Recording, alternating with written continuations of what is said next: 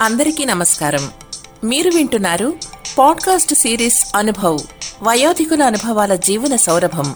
Heritage groups మరియు National Institute for Social Defence Ministry of Social Justice and Empowerment Government of India Media for Community Foundation New Delhi సంయుక్త చొరవతో Shri Alok Varma doctor R Sridhar కలిసి రూపొందించిన project.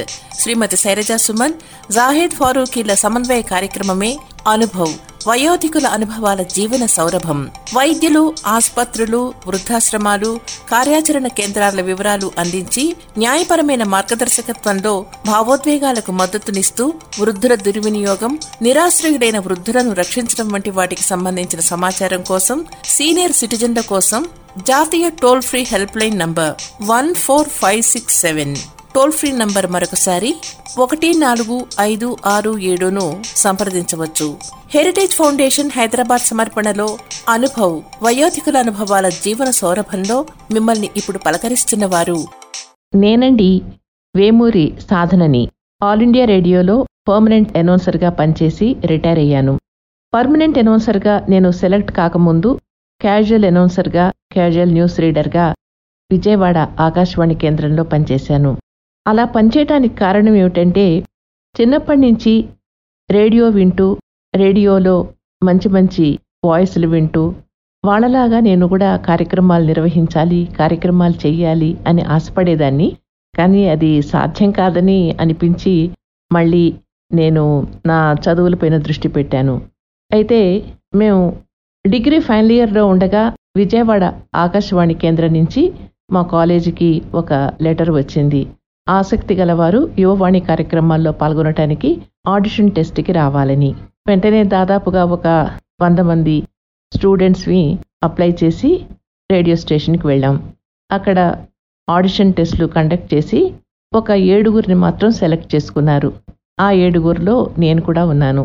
అప్పుడు యువవాణి కార్యక్రమాల్ని నిర్వహించే programme executive Shri Gopal గారు మా అందరికీ కూడా ట్రైనింగ్ ఇచ్చి అబ్జర్వేషన్ ఒక వన్ వీక్ అయిన తర్వాత డ్యూటీస్ వేశారు. అది చాలా థ్రిల్లింగ్గా అనిపించేది. ఎందుకంటే ఆ రోజుల్లో రేడియో సినిమాలు తప్పితే కాలక్షేపానికి వేరే సాధనాలు లేవు.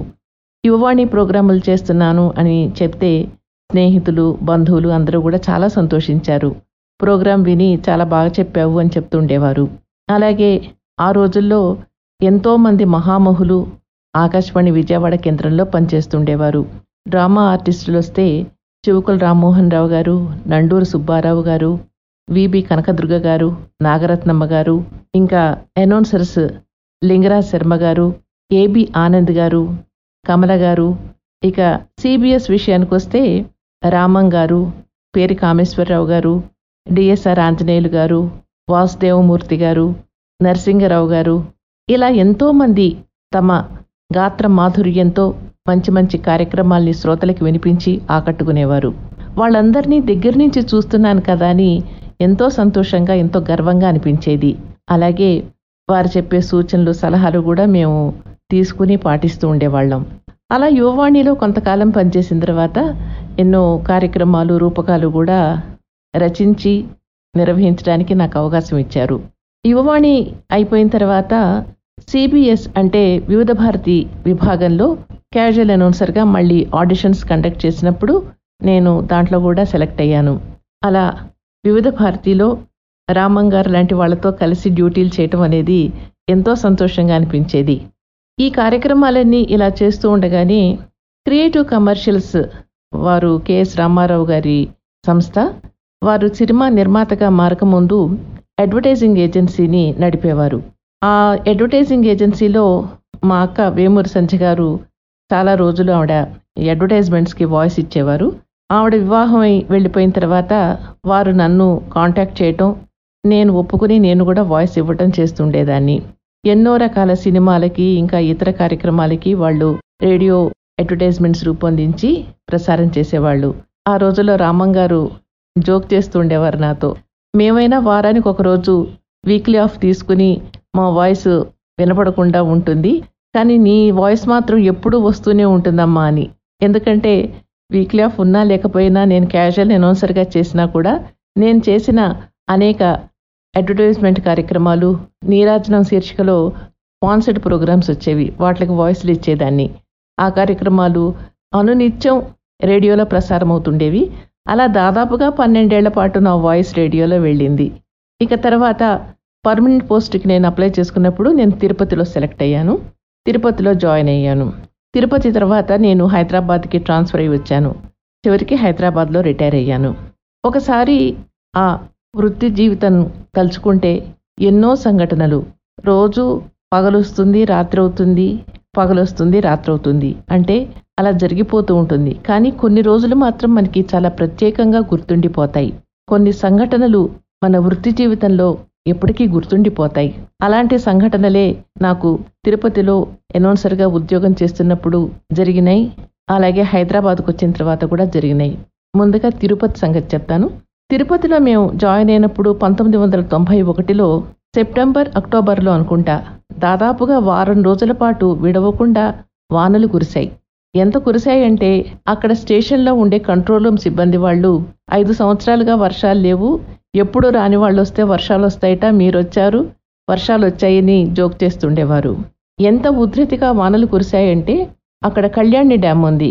కళ్యాణి డ్యామ్కి వరద పెరిగిపోయి కొన్ని గేట్లు కొట్టుకుపోయినాయి.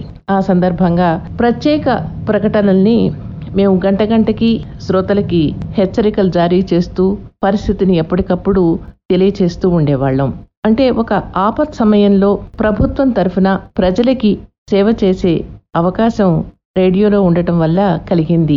మరొక సంఘటన తిరుమలలో టీటీడీ వాళ్ళ ఆధ్వర్యంలో తొంభై రెండు జనవరిలో అనుకుంటాను. అఖిల భారత వేద పండిత మహాసభలు జరిగినాయి. ఆ కార్యక్రమానికి అప్పటి ఉపరాష్ట్రపతి డాక్టర్ శంకర్ దయాళ్ శర్మ గారు అప్పటి కేంద్ర సమాచార శాఖ మంత్రి అజిత్ కుమార్ పాండ్యా గారు కూడా హాజరయ్యారు.